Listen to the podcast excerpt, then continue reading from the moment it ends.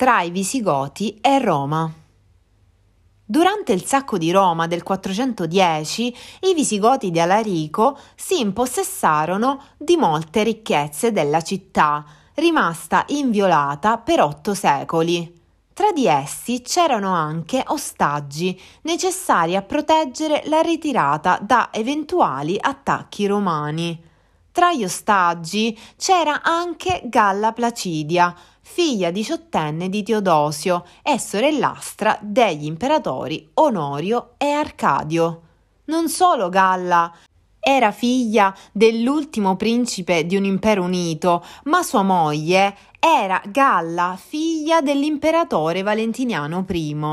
Galla Placidia riuniva in sé una doppia discendenza da Teodosio e dalla dinastia valentiniana, i cui eredi maschi erano stati assassinati tra gli anni 80 e 90. Nelle mani dei Visigoti, Galla non era soltanto un ostaggio prezioso, ma l'ultima discendente delle due casate che avevano retto l'impero ininterrottamente dalla fine della dinastia di Costantino. La principessa prigioniera seguì i Visigoti in Italia meridionale e in seguito in Gallia, dove si stanziarono. Morto Alarico, il nuovo re, Ataulfo, spinto dalla prospettiva di un'alleanza matrimoniale con Roma, sposò Galla nel 414.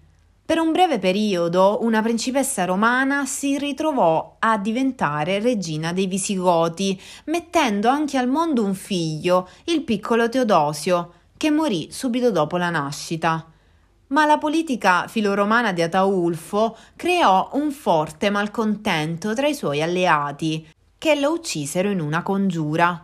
Galla, che si era innamorata del suo marito visigoto, si ritrovò a essere vedova e di nuovo ostaggio tra nemici.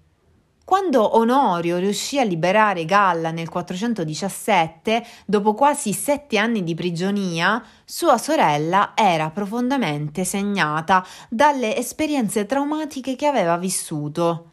L'imperatore le impose di sposare Costanzo, un suo generale, e Galla, dopo un'iniziale ribellione, dovette acconsentire, nonostante l'odio che provava per il suo nuovo marito in precedenza nemico di Ataulfo. Nel 421 Onorio associò al trono Costanzo col nome di Costanzo III. Il generale morì pochi mesi dopo, ma diede a Galla due figli, Valentiniano e Onoria. L'imperatore Onorio non aveva figli, ma la discendenza era assicurata dai figli di sua sorella e di Costanzo III. Tuttavia, Onorio era ancora una personalità debole e manipolabile. Sobillato dai suoi cortigiani, l'imperatore costrinse Galla e i suoi figli a rifugiarsi a Costantinopoli sotto la protezione di Teodosio II, figlio di Arcadio. La morte improvvisa di Onorio nel 423 permise il ritorno a Ravenna dei reali esiliati. Valentiniano III, figlio di Galla, fu nominato imperatore, mentre la potente imperatrice madre governava per lui, in attesa della maggiore età. Gli anni di governo di Galla Placidia furono segnati dal tentativo di tenere unito l'impero davanti alle crisi interne. La debolezza del minorenne Valentiniano III eccitava l'ambizione dei suoi generali, soprattutto Ezio e Bonifacio, intenzionati a occupare il vacillante trono dei Cesari.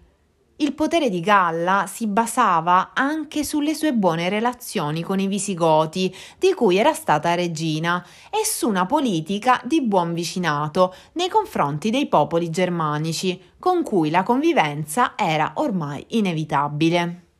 La stessa strada era perseguita da Ezio, il generale che era stato per anni alla corte degli Unni e conosceva bene le loro usanze. Tra Ezio e Galla non corse mai buon sangue a causa del reciproco sospetto. La rivalità tra Bonifacio, Ezio e Felice, i tre principali generali romani del tempo, portò alla perdita definitiva dell'Africa, conquistata dai Vandali di Genserico intorno al 440.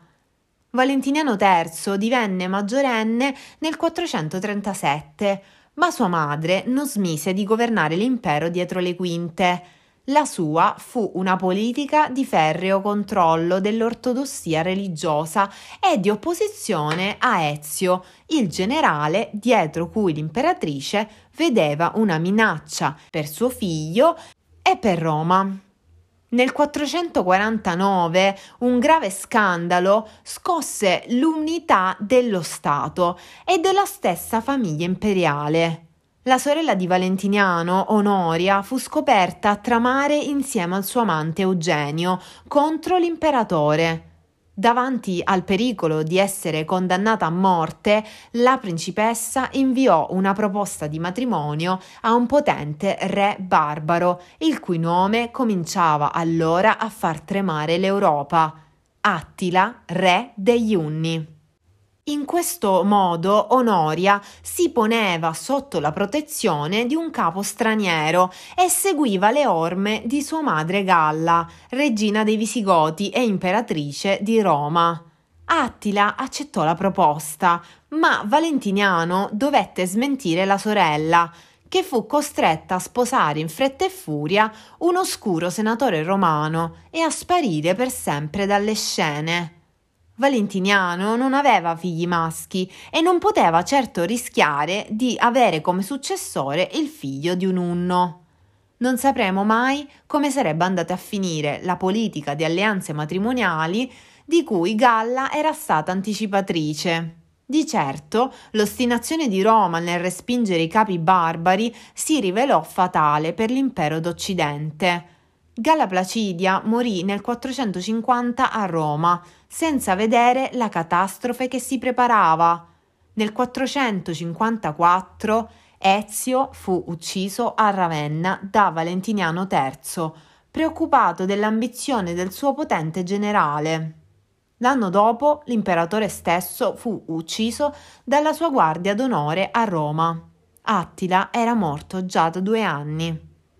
Con la morte di Ezio scomparse l'ultimo grande difensore di Roma, il generale che aveva tenuto testa ad Attila in persona.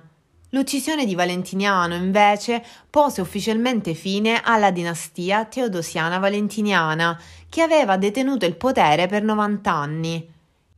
Il nuovo imperatore, Petronio Massimo, tentò di legittimarsi sposando Eudossia, vedova di Valentiniano ma Eudossia aveva già imparato la lezione di Galla e Onoria e chiese aiuto a Genserico, il potente re dei Vandali che aveva occupato l'Africa. Genserico intervenne a salvare Eudossia, approfittando della crisi politica in atto. La conseguenza fu un secondo sacco di Roma ad opera dei Vandali nel 455. Un evento traumatico per la città, definitivamente spogliata di ogni ricchezza. Petronio Massimo fu ucciso dalla folla e Eudossia fu portata via come ostaggio dai Vandali. L'Occidente, privo di un imperatore, di un esercito, sottoposto alle orde di invasori germanici, era entrato in un'agonia senza rimedio.